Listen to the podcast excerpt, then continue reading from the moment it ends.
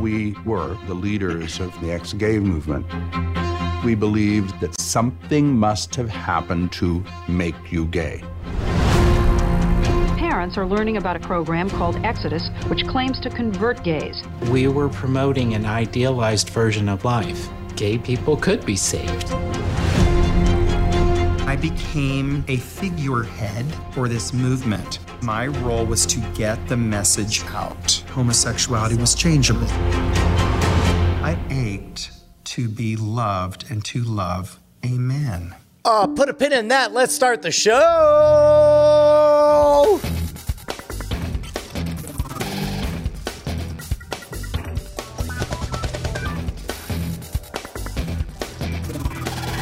Welcome to Cord Killers, the show about watching the stuff you love when you want, where you want, however you want. I'm Tom Merritt. Yeah, you know, hearing you say that sounds a bit antithetical to the message of the documentary that came before. There was a lot of past tense using being used in that. In that, uh, Bryce, you want to tell us about this Netflix? Yeah, thing? that's that's an upcoming doc- documentary called "Pray Away" coming to Netflix August third. It is it, it is a documentary about the, these gay conversion organizations, including Exodus, and uh, a lot of the interviews that they have are from former leaders or founders um, of that group. What used to what started off as a Bible study group and is now a very very large uh, gay conversion therapy organization. Uh, it's it's fascinating because it's uh it's it's serious business, and um, I I uh, I'm excited to see this. Uh, yeah, uh, my not not my story to tell, but my my brother came uh, perilously close to going to. I don't know if it was Exodus, but something like that. Wow. Uh, and then my gosh, my sister and I were happy when he finally just came out instead and said, you know what, maybe I'm just gay. and we're like, oh, thank goodness. And he's uh, happily been with his partner for 25 years now. Uh, but but yeah, it's uh, it it was in the 90s particularly like it was it was a very very widespread belief that you could be cured somehow. Before we dive in, uh, like, man, oh man, has it been remarkable to be alive in the last 46 years uh, where, where two things that I never would have expected uh, the, the repeal of prohibition of marijuana and, and, and, and the universal, the, the near universal acceptance of, of, of, of, of, of gay friends has been uh, amazing. And uh, I, I have no segue to take that to our, to our guests, Bill Meeks uh, uh, uh, Bill Meeks. How are you, sir? Great transition. Uh, I, I am great. I am great. And uh, thank you for not trying to kludge together a really awkward segue that would make yeah, me like that. The world's taboo. I, I, welcoming well, Bill Meeks. Wait, I mean, I mean, but but but I remember being, you know, a, a, a, young teenager, and it's like like, well, these things will never become just universally okay, and and here we mm. are in a world where I'm old and they're almost universally okay. Maybe not yeah, the whole really, warm over, but yeah. Yeah, I I, I really uh, appreciate uh, documentaries like that that take a look at like an insular culture and a religion. Because I grew up independent Baptist, which is like the Baptists are too extreme for us, so we need to be independent. So I kind of understand that kind of closed mentality that they have, and so it's always interesting to get a kind of a peek behind the curtain. Yeah, I love it when an independent Baptist gets called up to the major league Baptists. You know, it's a, it's always a heartwarming story when they're able to work their way up. yeah, Tarantino was an independent Baptist. I heard. Yeah, yeah. Turns and, out he uh, ripped off all his, his baptism from the Chinese. Go, go look. Who do you think you're fooling? The independent movie. Uh, well, folks, uh, whether you are independent Baptist, uh, gay, or otherwise, we welcome you to the show, and we kick off with our primary target. There's a lot of talk about the future of simultaneous release. Uh, and if you're like, well, hold, hold on, hold, hold, on. We mean uh, a movie comes out on streaming and in the theaters at the same time. All right. You it's didn't not, help with that follow up. I know Rick and Morty, etc. Uh, but what we're talking we're talking about uh, day and date. How's that? Is that better? Maybe that's look, better. Yeah, you should go on a date. Let's go with day and date. Uh, a lot of it may be overblown. Studios still need theaters, and theaters are not going to let studios undermine their revenue at a time when they desperately need to generate that revenue to make up for more than a year of empty theaters. But there have been a lot of test cases about this, and things are already changed, and they're going to change some more. Uh, the most recent and the biggest test came this weekend with the release of a Marvel Cinematic Universe movie, Black Widow, in theaters at the same time as on Disney Plus for 30 bucks.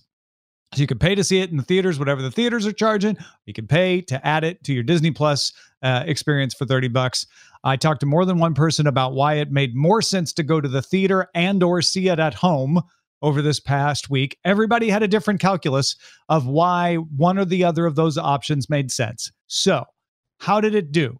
Was there a clear preference? Black Widow took in $80 million over the weekend in the US, which is massive for a post pandemic movie, bigger than F9. And honestly, pandemic or not, pretty good for a Black Widow tier Marvel movie.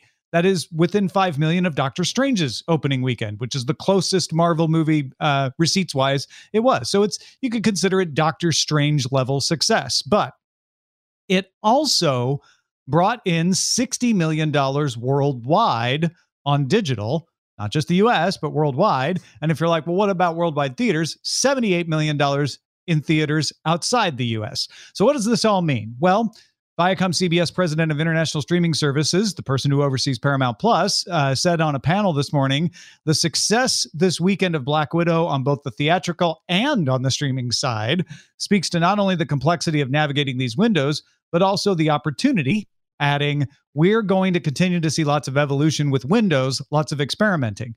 So, signaling to the theaters, like, we're not done yet. We haven't, you know, set 30 days and that's it. Here are the factors to consider when you're making up your own mind about this Disney Plus or not.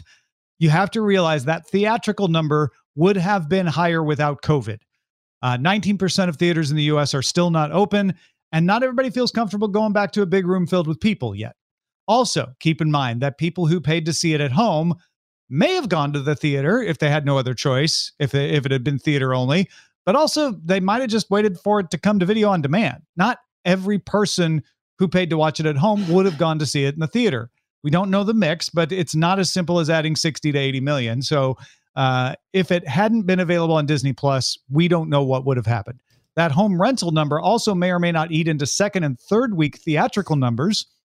Maybe people who would have gone to the theater next week just saw it at home because they could, uh, or downstream revenue uh, like rentals or TV windows, et cetera. That's yet to be seen. Given all those caveats, though, Brian, what do you think? So there's a couple of different factors here. One of which is uh, there's a little bit of apples and oranges in that we're talking about $80 million domestic versus $60 million worldwide for the Disney Plus stuff. Uh, but to me, the the hidden gem in all of this is uh, am I right, Tom, in that this is the first time we've had a service loudly tout their their uh, local adoption in addition to worldwide receipts of box office stuff? No, HBO's been doing that for HBO Max. Okay, uh, I, I, should say Warner has been doing that for HBO Max. In, in, but but but it feels like this is the first time it's been this big of a movie because F9 was not available on demand, and right. F9 was the previous biggest movie to Black Widow. So it's it's definitely the the first major blockbuster release to do it. The the reason I ask is because I wonder if that's a silent shot across the bow to preserve the territory that independent or, or sorry, large scale creators uh, have have gained during the pandemic of destroying the the what 60 90 day window or whatever yeah yeah the 90 where, day window is pretty much dead exactly for sure. where it's like they want to remind the movie theaters that it's like no no no no we are in control now it's like it's like they're looking at amc look here I am the captain now. Uh, I've never seen that movie, uh, but uh, but but the important thing is the mere fact of releasing the numbers is fascinating to me. That's about, the interesting part. Yeah, yeah, yeah, correct. What about you, Bill? I, I think so too, because I mean, you know, Warner Brothers, they've been doing a lot of, you know, simultaneous release in the theater and on HBO Max, uh, but they're not always releasing those numbers. Like I know for uh, Zack Snyder's Justice League, for example, they didn't release any numbers about how it did at all. So I, I think I think it's interesting that they're like a uh, you guys were saying, I think that Disney is just trying to make people less nervous about theaters going away. Uh, you know, we mentioned Tarantino a minute ago. I know he's been uh, getting kind of loud promoting the Once Upon a Time in Hollywood book about how he doesn't want to see theaters go away. He's a big champion of that. Yeah, that's why so, he took his movie and put it into a book is because he doesn't want theaters to go away. That seems like a reasonable thing for somebody with that position to do. Yeah, Well- because well, we all know ma- if people can read a book, they'll never go see a movie. That's right. no, but it's an interesting, and uh, I, I'm kind of hoping we come to some sort of middle ground by the time all the pandemic stuff's over, where people are like, okay, well, we're we're going to keep that theatrical window, but it's going to be like a week, and then you know, digital extra charge, and then maybe a month out, two months out, it just goes to the service entirely for free. So let me let me throw this possibility out there, and this is entirely speaking to the way I might do a thing. Um, uh, Black Widow is the type of movie that I would not know going into it whether or not my kids are going to like or not. I would definitely want a date night with my wife to go have have have a beer, have a hamburger, some fries, watch a movie, do the thing, and then afterwards, I might enjoy. Uh, spoiler alert: There's a lot of family stuff in there. Uh, I might decide that I love it so much that I want to share it with my kids, and and I'm the kind of nut that would buy it again for 30 bucks so that I could watch it again or at least give my kids the opportunity to watch it again or to watch it for the first time on the service that we already have. How much double dipping do you think is happening right now? Um, as for me, I I don't see myself as a double dipper necessarily because you know it's either take the kids out to the theater or you know just pile them on the couch, put, make some popcorn, and watch them from home. So I, I don't know if I would see myself doing that. Uh, On the other hand, I have seen a lot of my friends online talking about it and they were like i had to get back to the theater. I had to go see black widow. And then as soon as i got home i had to see it again because i really liked this part or this fight scene or whatever. So I, I don't think it's going to be as big as one might think but uh, definitely the family uh, group makes a good use case for it and also my facebook friends. Well, and that's the kind of unexpected behavior that we're finally going to be able to see because they're doing it, right? Uh, For for years, the theaters had a lock. Like, you don't give us 90 day exclusivity, you don't play your movie in our theater. Uh, those days are definitely over. It- it's like you're saying, Brian. It's a negotiation, and it is. I think in the studio's favor that this made $80 million because the rhetoric from both pro and anti side up until now has been well, if you make it available the same day, nobody's going to go to the theaters. They'll just watch it at home. And that wasn't true at all. Eighty Right. million dollars worth of not true. A almost normal release. Maybe it could have been bigger, but that's pretty great considering the apocalyptic rhetoric around like but if you make it available at home you know you'll you'll you'll you'll you'll take the legs out uh, from under it. Didn't take the legs out uh, at all. And in fact i could also see the opposite scenario from what you guys are talking about where somebody watches it at home and says wow that was pretty good. I want to see that on a big screen with a big surround sound in a dark room. I'm going to now go to the theater to watch it. And maybe they wouldn't have. Maybe they would have just waited for it to come to video on demand. I think that's possible too. Again like you say bill we don't know how big those numbers are. They're probably not huge but it's the kind of effect that can counter the assumption of like yeah but if we only make it available in one place everyone will be forced to go to that place and spend their money Yeah, uh, I, I don't think we talked about it on this show because it happened afterward. But I believe um, uh, uh, uh, on our off week, I, I went and saw F9, my very first time of seeing a fast franchise movie at all. and all I knew is that my friend Brett Rounceville would be there. Justin may or may not be there. Uh, I knew there would be beer and pizza and pictures that moved in front of me. Uh, uh, if, if you're interested, check out Great Night. Uh, I spend 15 minutes describing the first, sorry, I spend 25 minutes describing the first 15 minutes of, of F9. But um, uh, all I cared about was like, I just wanted to be with people and see it. And I can easily see seeing a movie that I had already seen at home and saying, like, oh my God, no, no, no, no, you guys have to see this. And I want to be there when you see it. Let's all go. That kind of thing. Yeah, it counters the assumption that seeing a theater movie in the theater is just about the movie, right? It is. I'm not saying it isn't, but there's a lot of people in our chat room, a lot of people listening right now going, "I'll never step foot in a theater again as long as they make it available for me at home."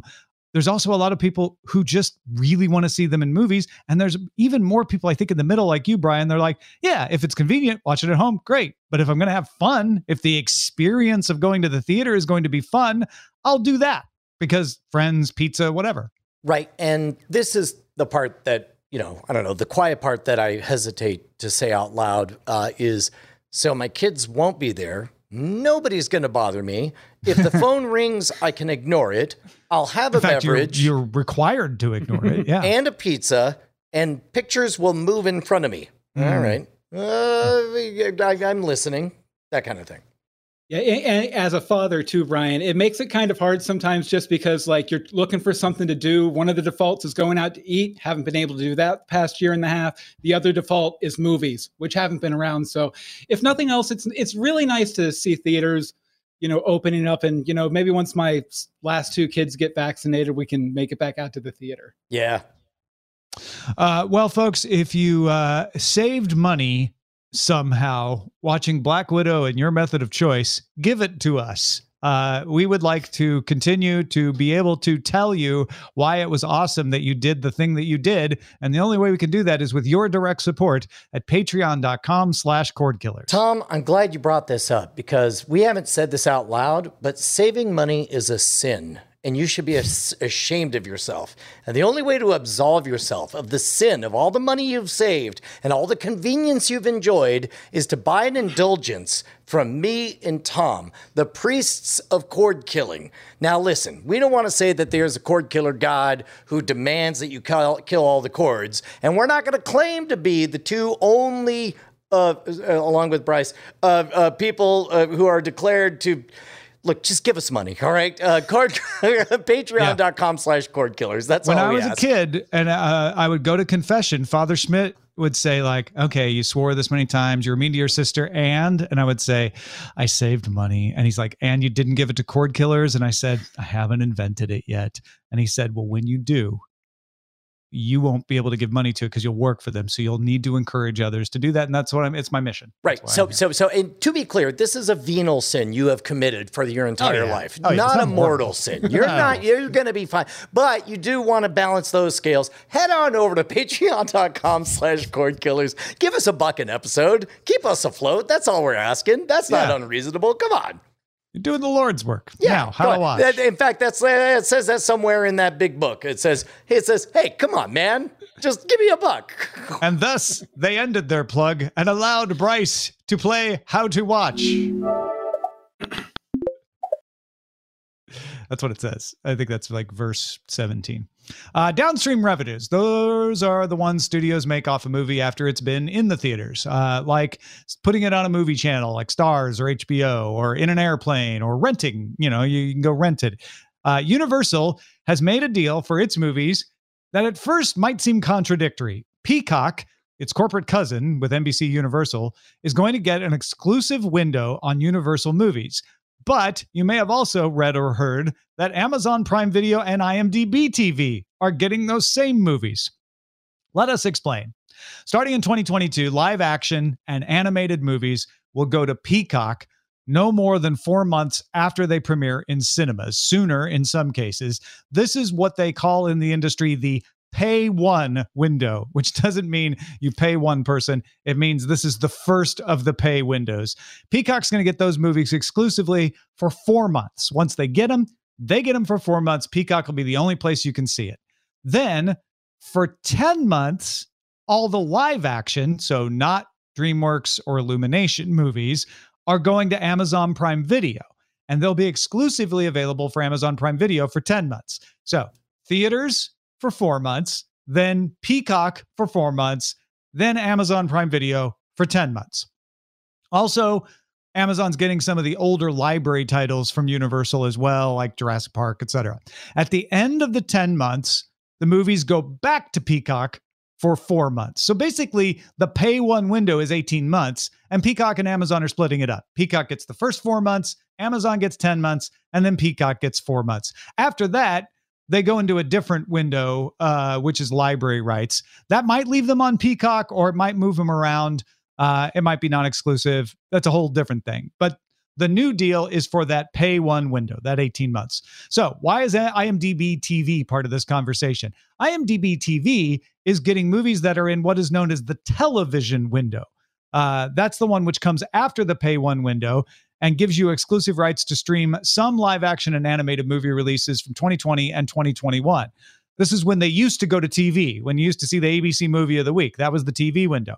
I don't know about you, but I kind of see this as streaming services becoming the new premier cable channels, the movie channels, and ad supported TV services like, like IMDb TV are sort of the broadcast TV equivalent, Brian. Uh, Tom, and I mean this with all sincerity, that was the clearest this has ever been explained. Two. Thank you. Three, four. Do you ever wonder why people pirate movies? okay, but the only thing I'll say in response to that is you can also buy or rent it throughout this entire period. Right. You don't Well, have well, to go and, to and as a matter of fact, uh, that's that's the true thing that I'm trying to say is Yeah, is yeah. I I uh, depending on your perspective, I either waste slash tax deduct slash spend an awful lot of money on the convenience of just buying stuff straight from Amazon. There's a reason that I never see Rick and Morty the night that it comes out because I can't be bothered to figure out where it is and what service I'm already paying for. Oh, it dude, I'll, I'll go you one more. The past two episodes of Rick and Morty, uh, I have DVR'd on AT and T TV now, uh, and still paid to watch them because I'm like, yeah, I don't want to see commercials. I don't So- even want to fast forward. Two bucks. Two bucks. Beep beep beep. Boo. Uh, It's it's uh so so uh, let's let's take the the the the other other p word off the table and and just talk about like this is a very legitimate reason why it's like if you just decide I ain't gonna spend money on nothing I'm just gonna buy whatever I want whenever I feel like it that uh, which is what I've done I still think I'm saving a bundle over actually having cable or or any over the top service at this point. Yeah, well, I mean, a lot of streaming services have the problem of, uh, you know, it's uh, analysis paralysis. You can't decide what to watch, right?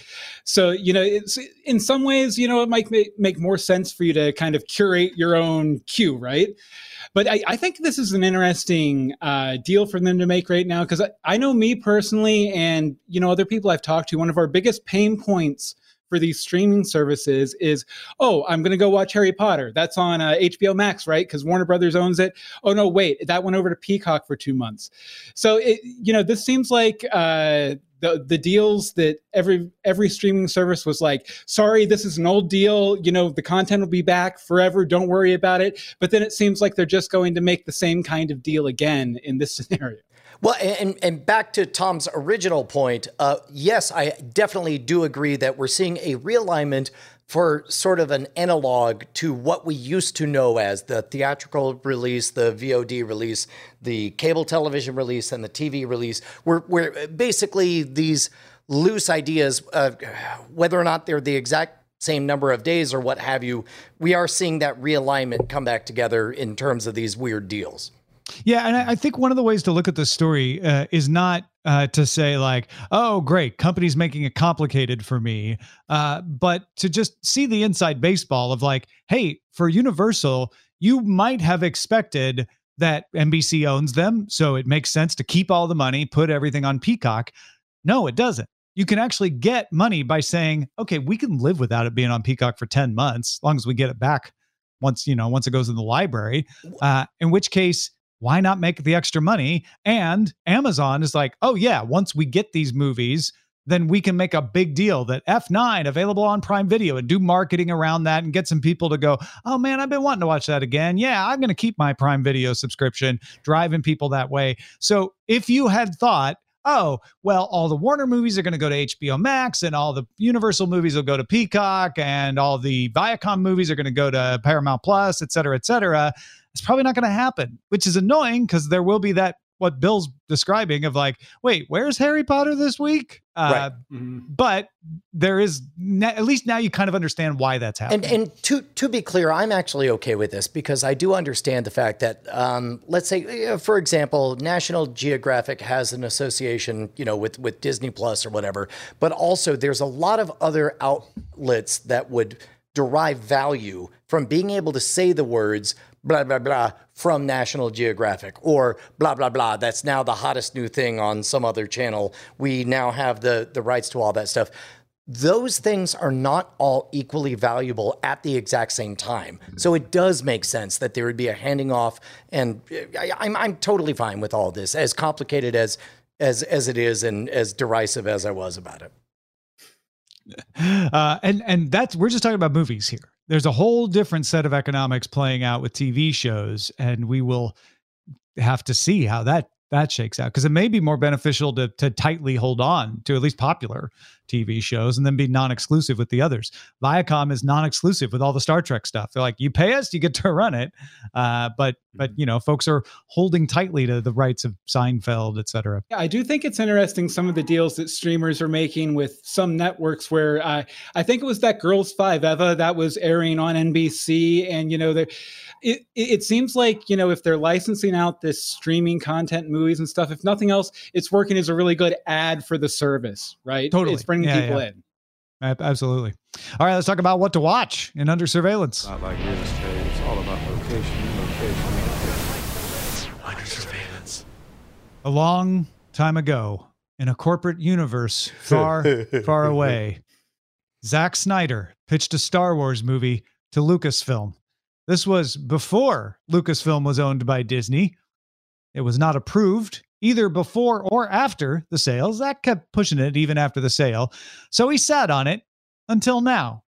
Netflix has given the green light for Snyder to make a movie called Rebel Moon, which has all the copyrighted Star Wars characters and references gone, but it's based on that same pitch for a Star Wars movie to Lucasfilm. CNET describes the plot as, quote, a peaceful colony sending a mysterious young woman to recruit interplanetary warriors and take on the armies of a tyrannical regent named Belisarius. So basically, it's a combination of Star Wars and Japanese director Akira Kurosawa's 1954 film Seven Samurai. There may be a temptation to feel like this was a workaround or a gotcha or whatever. And this is the part where I remind you that one of the most successful movie franchises was based on one of the most successful book franchises, which was originally sold as as, a, an ebook that was before that fan fiction based on Twilight. I am, of course, talking about uh, Fifty Shades of Grey. So, like, this happens all the time. Do not worry about it. Yeah, and it's it's just a situation too where I think filmmakers, you know, they put so much time and energy into these these properties, and then if the IP uh, holder doesn't want them on it, they're not on it, and then they're like, "Well, I put a year into this thing. Why don't I just change, uh, you know, Darth Vader to John Hancock, and you know, let's let's go off to the races and make it because I'm excited about the idea now. If they won't let me play with their toys, I'll just make my own toys." And, and keep, uh, keep in mind, let's say you originally write it about a vampire who wants to fall in love with a girl but is not allowed to or whatever. It's like, how hard of a stretch is it to say, like, well, it's an android who is forbidden in the 22nd century from falling in love with his mistress or whatever? You know, it's like, it's not a stretch. I mean, Star Wars was fan fiction Hidden Fortress. Correct, yeah. So Zack Snyder is just saying, I'm going to do a different Kurosawa film, which is a great pitch for Lucasfilm. I love this idea of saying, you know what? It doesn't have to have the IP. In fact, uh, and and it's a little bit problematic to use Lucas's Star Wars as an example here because it's so fraught with feelings, but any franchise is going to go in a certain direction. Let's pretend we're talking about Marvel here. And you may love that direction, but that direction means they have to rule out certain things. Like, no, no, no, this is the direction we're taking the franchise. We're not going to do this kind of story, that kind of story. That leaves it open for somebody to go, well, I want to tell a story that is like that. Okay, I can't use the names and the settings and the situations, but I can definitely tell a story that is different from that. And I don't think there's anything wrong with that. That's that's creativity. That's how human Yeah. creativity works. And I love this. I, I would like to see more, and I'd like to see it be transparent. Like, hey, this was an idea for Star Trek, Star Wars, Marvel uh, that that didn't fit in that universe. No, no harm, no foul. Uh, I'm going to tell the story in a different way, and I bet it's going to be great. Total hypothetical here. Imagine you're a writer director with an awesome pedigree that has made billions of dollars for, let's say, I don't know, Disney, and then some weird tweets surface from the past, and suddenly you can't work for Disney, and your entire franchise about a ragtag group of people who aren't heroes but uh, not necessarily villains who come together to do some good. Uh, all of a sudden, you do it for DC. Hypothetical, total hypothetical. I don't know. That sounds like suicide to me. Yeah, yeah. I, I, I, I, I, can't, I can't just something squad, something squad. Yeah. uh, Squad Netflix goals. released Netflix released a new trailer for the next season of The Witcher. Uh, it shows Geralt and Princess Cirilla, you know, bumping around the countryside. Geralt seems pretty sad because he thinks Yennefer's dead, but he's making do. Witcher returns Netflix December 17th. Who's excited? Tom, Bill, is it time for me to finally watch The Witcher? Yes. Do do I invite I- anyone else from my family to watch it with me, or do I just that's is that my nighttime watch? Josie. Jo, you think she'll be into it? All right, Well, I think I think so. I do. all right. It's not it's not all I dead know is that though. Hen- all I know is that Henry Cavill's in it, so Bonnie might be into it too. Yeah, all right. Fair Yeah, enough. That too.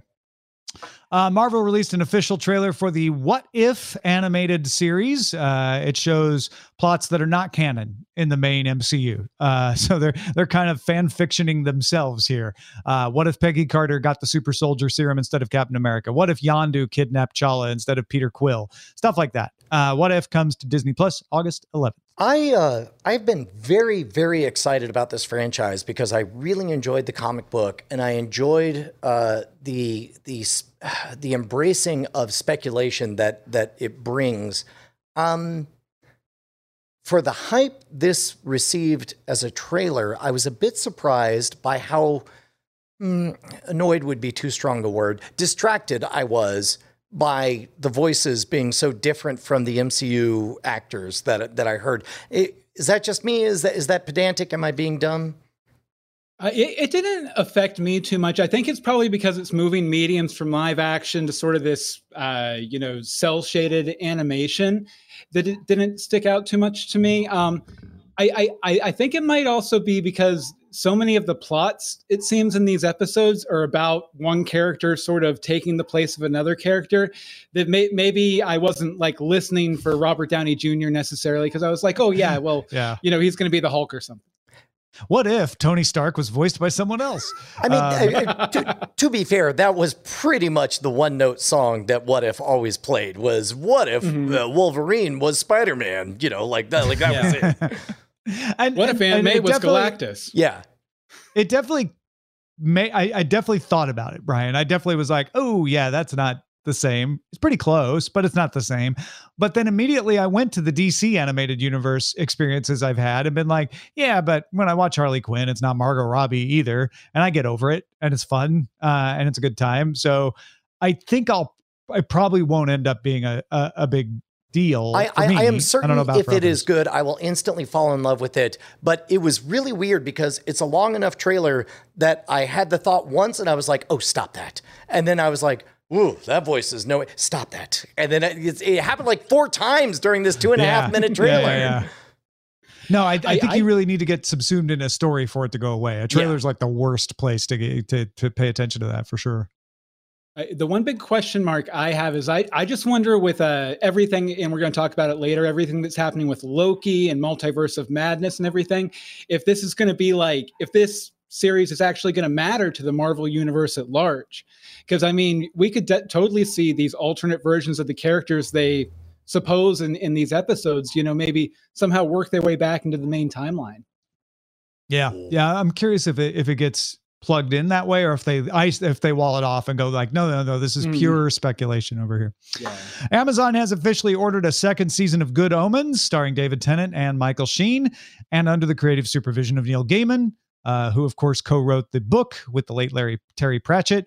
Uh, if it worries you that they're doing a season two when there's only a, a one book and they covered all the events of the book in season one, Pratchett and Gaiman sketched out a plot for a second book 31 years ago.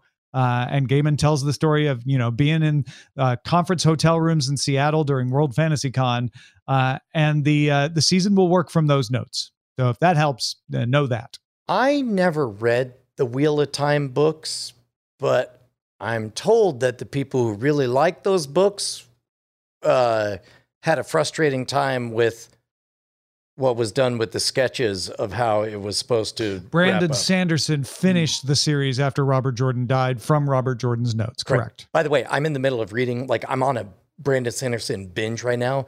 Stuff's amazing. I love it. It's um, it's incredible. We I'm- need to have you on Sword and Laser now. That's okay, great. Okay. Uh, uh, uh, yeah, no, I, I uh, uh, uh, uh, uh, cautiously optimistic. That just that's all you need to hear from me. I, I, I, think the difference is Neil Gaiman being involved in both, right? It's not Mhm. working just from notes. Gaiman was in the room chatting with Pratchett. Bill, go ahead. I was just going to say, I think this might be one of the first examples beyond the games, Game of Thrones stuff, where an adaptation has sort of, you know, spawned its own new series. Like I, I, I've been a fan of this book for years and years and years, and I, I really love the series too. And I was like, well, that was nice, but that's all there really is in the source material. Uh, it, it just really uh, kind of delighted me uh, that they were willing to go back in and address these characters again because Gaiman fangirls are crazy pants about their stuff and about their Crowleys and whatnot. And uh, if they if they're feeling confident they can go in and do a new set of stories set in this universe, I'm hundred percent on board. So, uh, uh, just to, to log this note in, uh, I, I I really, really liked American Gods, the book. Uh, I really only watched the first two episodes of the series. Uh, so, so the fact that it's only Neil Gaiman. I'm cautiously optimistic. That's me. I'm cautiously optimistic, Brian. All right, we got a few more notes here. A trailer's out for season three of HBO's Succession. Uh, no date on the trailer, just says returning this fall. Studio Canal announced production of Paddington 3. Yes. Remember, Paddington 1 and 2 are the greatest movies of all time. I was about to say, like, like, like, uh, can they do a three-peat? Go. yeah, uh, Paddington 3 begins shooting in Q2 2022. Uh, an anthology animated series called Star Wars Visions arrives on Disney Plus September 22nd. This is nine short films from seven animation studios set in the Star Wars universe. Deadline and Variety are reporting that Amazon and Skydance are already in talks with director Chris McKay, screenwriter Zach Dean, and actors Betty Gilpin, Chris Pratt, J.K. Simmons, and others to make a sequel to The Tomorrow War, which leads us to our Eyes On segment. Brian, you watched The Tomorrow War. I did, but uh, uh, I'm sure uh, we'll talk about it in a few minutes. But in the meantime, I I, I, pulled out an oldie. Um, uh, uh, oh wait, hold on. On the lookout changed. Uh, yeah, no. Let's talk about on the Tomorrow War. If you have the opportunity to see the the Tomorrow War with zero expectations, zero understanding or knowing a dang thing about it, just go see it right now. Don't expect much, except for the delight, that rarest of all delights of being genuinely surprised by a continuous stream of like, really? They're gonna, okay, okay. It was so much fun watching this with the kids. Uh, I really enjoy it. Enjoyed it. My, my, the other thing we watched was uh, Chef from 2014, which my kids hadn't seen, which is also a delight. I really enjoyed uh, the the Tomorrow War. I I, it it helped drown out fireworks so that our dogs didn't get really uh, crazy. Now I don't know if you'll take this as a positive or a negative, but I fell asleep through a small part of it and didn't get lost and still enjoyed it Here, a lot. Here's the thing: I think if I had seen even one trailer, it would have ruined the whole experience for me. Instead, not knowing anything, it felt like a 1970s sci-fi uh, uh, novella. It felt it felt like an over-the-top, outrageous, like uh, where do you think we're going? Nope, it's even crazier. And also, bold choice to add a fourth act to a three act story. Like, there was definitely three acts. The story was over, the day was saved, and they're all like, what if we just kept going? But let's just keep going. Why not? Uh, yeah. Bill, what about you? What have you been watching? I actually, um, I haven't seen the Tomorrow War. I, everyone's talking about it, so I need to. Uh, but I have been watching on Netflix right now. It's an old ABC sitcom called Happy Endings uh, that just ended up uh, a couple years ago, and I, I've really been enjoying it. You know, it has a the son of uh, I believe Marlon Wayans uh, from In Living Color is one of the actors, and also has Adam Pally, and uh, it, it's just a hilarious show about you know five single singles. Two of them are about to get married. She leaves them at the altar, and it just kind of goes on from there. I've kind of binged the entire three seasons in about a week, so highly recommended. Really good, funny stuff. Happy endings. Who doesn't? Happy like endings. Uh, I wanted to check in on the Bad Batch, uh, the Star Wars uh, series, which I stopped watching for a few weeks, and everybody told me to catch up, and I caught up, and I was like, yeah, I guess it's getting a little better. And then this week blew me away. If you are a Star Wars Rebels fan, absolutely catch up on the Bad Batch and get to the most recent episode. It will pay off. I won't tell you why, uh, but it's doing that Dave Filoni thing where it starts slow and it's kind of like, well, okay, I guess I'm getting to know these characters, except I already know these characters from Clone Wars in this case. And then it then it you start to see where he's going. Uh, and I, I think I think the Bad Batch um, might might be worth it. So uh, check that out on Disney Plus. Bryce, what should we be on the lookout for? Hey, I got a pick for us here. Um, I, I think we may have covered it briefly on the show, but now uh, uh, season two of I Think You Should Leave with uh, Tim Robinson is on Netflix now. Um, we we t- talk. We spent so much time talking about season one of I Think You Should Leave when it came out in all the way in 2019, um, and then and then COVID uh, uh, delayed season two, but it is out now. It is only six more episodes. They are still only about 20 also minutes or long. 12 minutes long. I think I think they're 11 to 13 minutes a pop. That's right. Um, and so so you get about an hour and a half of comedy, but it's good. It's very fast. Uh, I, I think that that this show has a very good hit rate, uh, partly because it is only so many episodes and only so many sketches. Um, but I think that this season, the season two, they really kind of up their game. Um, maybe not in terms of trying to make bigger s- sketches, I, I wouldn't say, but I think that they've uh, really tightened up the ship uh, on the technical side. Um, and I think it's still very, very, very, very fun and very, very rapid, rapid fire. Um, if you kind of like slapstick or kind of loud, uh, some people have called it maybe cringy comedy. Uh, but- Uncomfortable. yeah. And and uh, it was funny watching season two and hearing all, all this hullabaloo of, you know, uh, I guess, you know, there are people who have different tastes. Um, but but watching season two really made me go, oh yeah, I could see why someone wouldn't like this because it's just kind of a lot of yelling and anger. Well, and and But it what was fascinating, uh, sorry, uh, not Oh, What- please, I think what, what. Bryce is trying to say is the comedy may not be co- as complicated as a shirt from Dan Flashes, but you'll like it as much as a sloppy steak. yeah. exactly so, right. so what was fascinating is I've watched most of season two twice. I watched it alone, Most? where where where I chuckled uh, uh, here or there. Uh, but but in general, I was like, okay, I get the one note. Oh, they're just doing the one note again and again and again. But there's something about having just one other person in the room with you when you're watching it, where it becomes so much more like it's uncomfortable for you to be next to someone else watching them double down again and again and again. That makes it so much more interesting. So I, I strongly recommend see it with a friend. I, I think you're going to enjoy it a lot more. Yeah, and and uh, again, it's very short. I mean, I I remember showing season one to somebody on a whim, and then we accidentally watch the whole thing because it's only like an hour and a half for the entire season. So uh, there, that's twelve episodes of I Think You Should Leave with Tim Robinson on Netflix right now. If you've got something we should be on the lookout for, email it to us, please. Cordkillers at gmail.com. Thank you.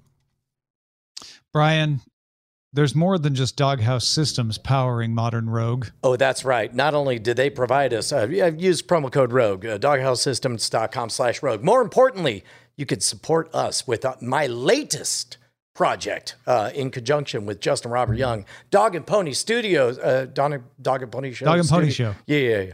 Uh, uh, uh, uh, check out World's Greatest Con. They're all out now. We uh, we have four four episodes and a uh, a mailbag episode. Uh, it might be the best artistically arranged thing I've ever done. Like in terms of polish and storytelling and a single It's a narrative. gem. Like like It's some polished like a gem, and it shines like one too. It's amazing. I'm not. I'm not playing a gig here or joking or, or doing a bit. It's Uh, really so, good. So, so a thing I was not prepared for is somebody sent me an email saying, "Hey, have you considered just memorizing this whole story and doing it as a live show on the road?" Because I would Wow. sit and watch you tell this story, this this Mhm. three hour story on the road, and and and now we're we're having crazy thoughts like making it into a, like a triple uh, uh, LP set of uh, records or something.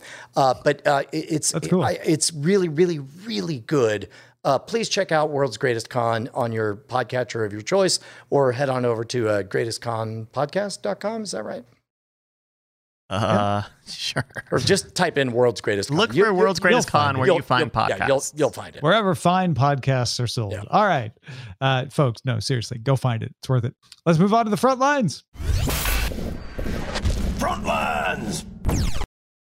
NFL Sunday Ticket. That's the thing that gets you access to all the NFL games. It's one of the most lucrative TV packages out there. I know there are blackouts, but most of the t- games. It's one of the lu- most lucrative TV packages out there for the person who holds the rights to offer it. And that has a lot to do with the fact that DirecTV survived as a business because they had an NFL Sunday Ticket, but they're losing it with AT&T Oh. looking to sell DirecTV, does not seem willing to splash out on renewing the package when the contract is up in 2022.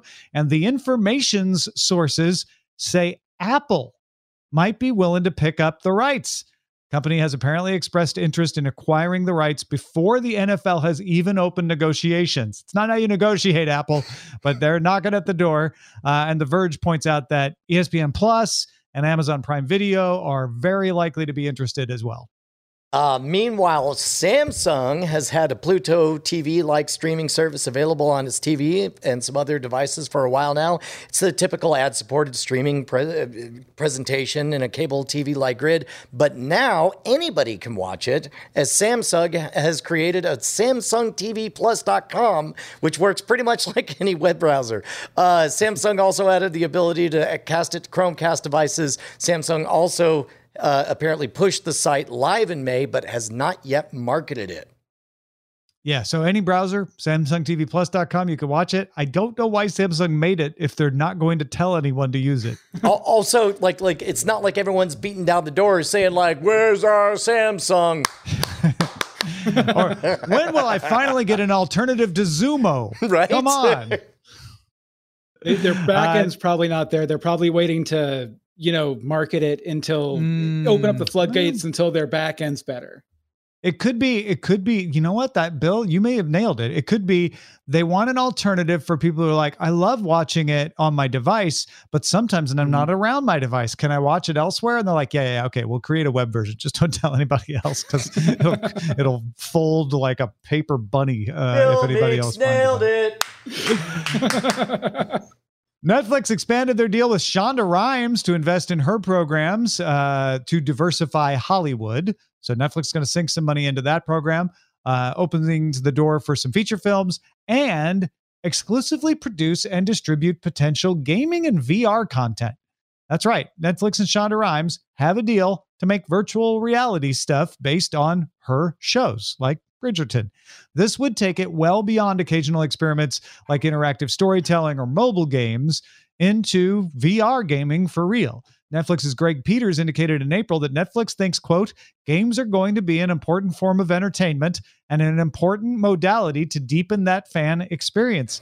Brian, I'm always I've been looking for like what's that next step? Netflix is already always one step ahead. They did streaming when everybody thought streaming was dumb and and that saved them when DVDs went under. What is this it? Is this the next step? do you Um, think? I'm so sorry, man. I'm on the phone with 1994. They're saying the same thing you're saying, though, man. It really is. The information superhighway is going to be incredible. A VR extravaganza. I can't wait.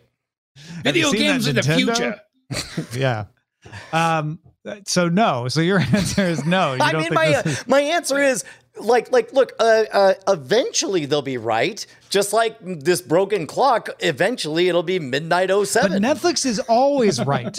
That doesn't mean they always will be right. Past performance is not a guarantee of future performance. But if they're pointing at this, do they know something we don't? No, uh, what they know is that is that is that is that games in general are an increasingly expanding market, and they know that these are buzzwords that investors are going to want to hear. Uh, or they know that uh, Shonda Rhimes in a meeting was talking about a Bridgerton VR experience, and they needed to make sure in her contract that they got any money that came out of that.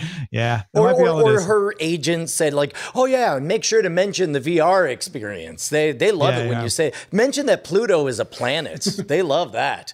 Uh, sorry. Starting August 13th, ESPN Plus will go from $60 a year to $70 a year, and the monthly plan will go from six bucks to seven bucks a month. This will not increase the price of the Disney bundle, which stays at $13.99 a month. Uh, that last part, I think, is the most important part. Yeah, especially because I subscribe through the bundle, so it means my price won't go up. Uh, Apple signed a deal with producer Alexander Rodnyansky's company AR Content to make Russian language and multilingual shows for Apple TV Plus. Rodnyansky has produced Cloud Atlas, Sin City, A Dame to Kill, and Machete Kills, as well as Russian films Leviathan and Beanpole, which won awards at the Cannes Film Festival and were Best Foreign Language Film Oscar nominees. Uh, the shows will be written and directed by Russians, as well as some other international creators, but it's Apple's biggest move into non English production yet. So uh, I, I, I, I'm surprised we're not seeing more of this because we talked a few years ago about uh, what was that, Bryce, that science fiction show from Brazil, the 101 or something? 3%? Uh, yeah, yeah, there we go. Uh, uh, like, uh, and meanwhile, even on our YouTube channel, we've got some fans in Russia uh, of of the Modern Rogue who are like, "Hey, can we just can we just translate all your stuff and dub it?" And and it's like, yes, let us know if you make money, and then we'll talk again. And they're doing it just for fun. They take old episodes and they just dub them into Russian.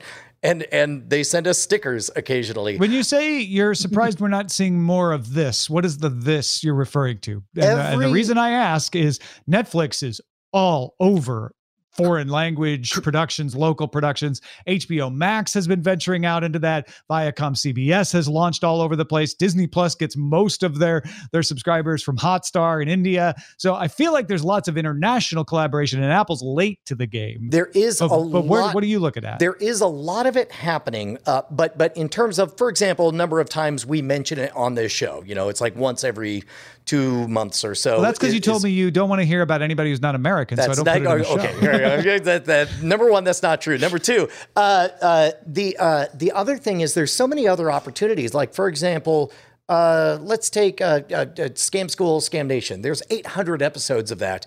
I don't understand why somebody hasn't said, "Hey, I I just want to do everything beat for beat." An episode in in Hindi, in Chinese, in whatever. Like uh, like uh, uh, there's so many good stories that are that we've already seen. For example, uh, remember when Breaking Bad went? Uh, uh, they did a South American version uh, with with uh, Walter Blanco uh, and what was it called? Uh, um, Uh, metastasis yeah, or yeah, something yeah, like yeah, that? uh, yeah, yeah, exactly.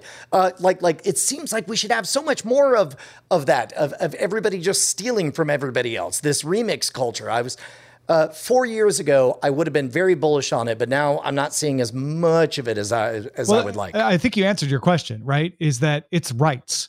Nobody's nobody's going to uh unless the, you know they're a little bold people are not going to go and remake somebody else's thing these days because of the intellectual property environment that has been created of you know if you rip somebody off you'll get the hammer.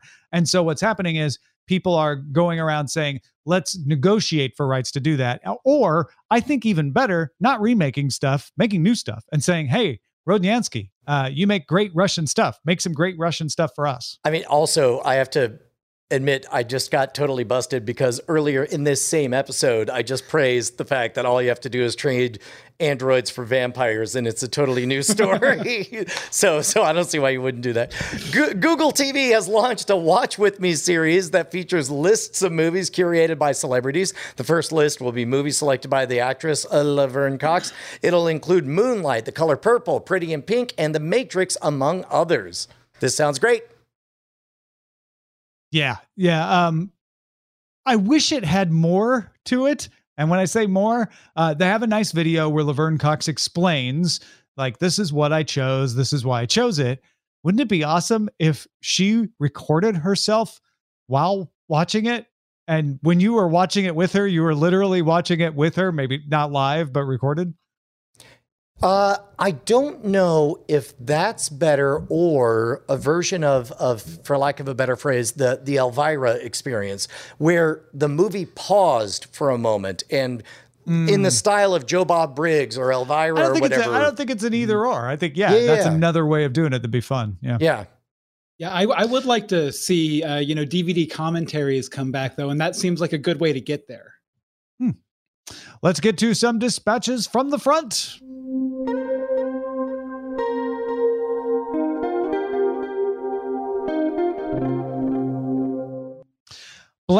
Writes, seeing as I have my mom on YouTube TV, it was the easiest interface for her to use. I signed up for the 4K plan as she will want to watch the Olympics in the best quality possible. I even signed up for the added sports package. I went through and organized the channels, so all the listed 4K channels were at the top for easy access. But when I go to watch live, the 4K channels don't show up.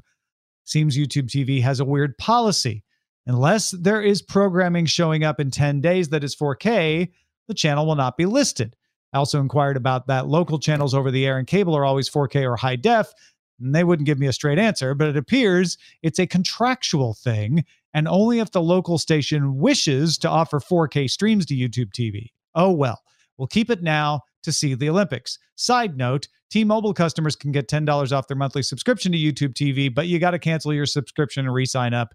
That would make the 4K plan something to keep for a year, maybe, under the special YouTube TV pricing. Have a magical day. Smiley face, Blair. Thank so you, Blair. uh, this is only peripherally related, but uh, yesterday I, I got a note. Uh, uh, Bryce was looking for all of the source files for a certain episode of, of uh, that we put on the Scam School channel, and uh, I, I I knew it was somewhere on the disk station at home, and I hopped on the closest computer.